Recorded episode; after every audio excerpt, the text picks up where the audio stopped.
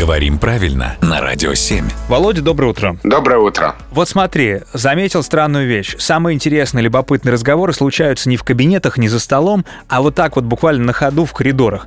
Ты вот недавно уходил уже из студии, надел шапку и перчатки, там шарфик, все, но тут у нас завязался диалог по поводу слова «давлеть», которое, оказывается, все, абсолютно все употребляют неправильно. На самом деле глагол «давлеть» какой-то несчастный потому что у него давным-давно умерло значение быть достаточным, удовлетворять. То есть что-то чему-то давлеет, то есть является достаточным. Это значение устаревшее.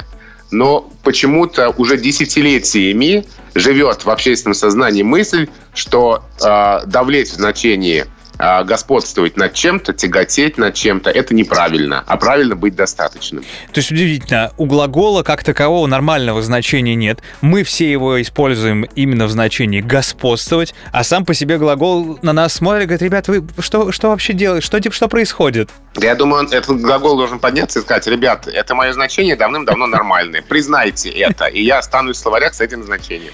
Вот что значит январские праздники прошли. С нами уже глаголы разговаривают. Причем на повышенных тонах, очевидно. Володя, спасибо большое.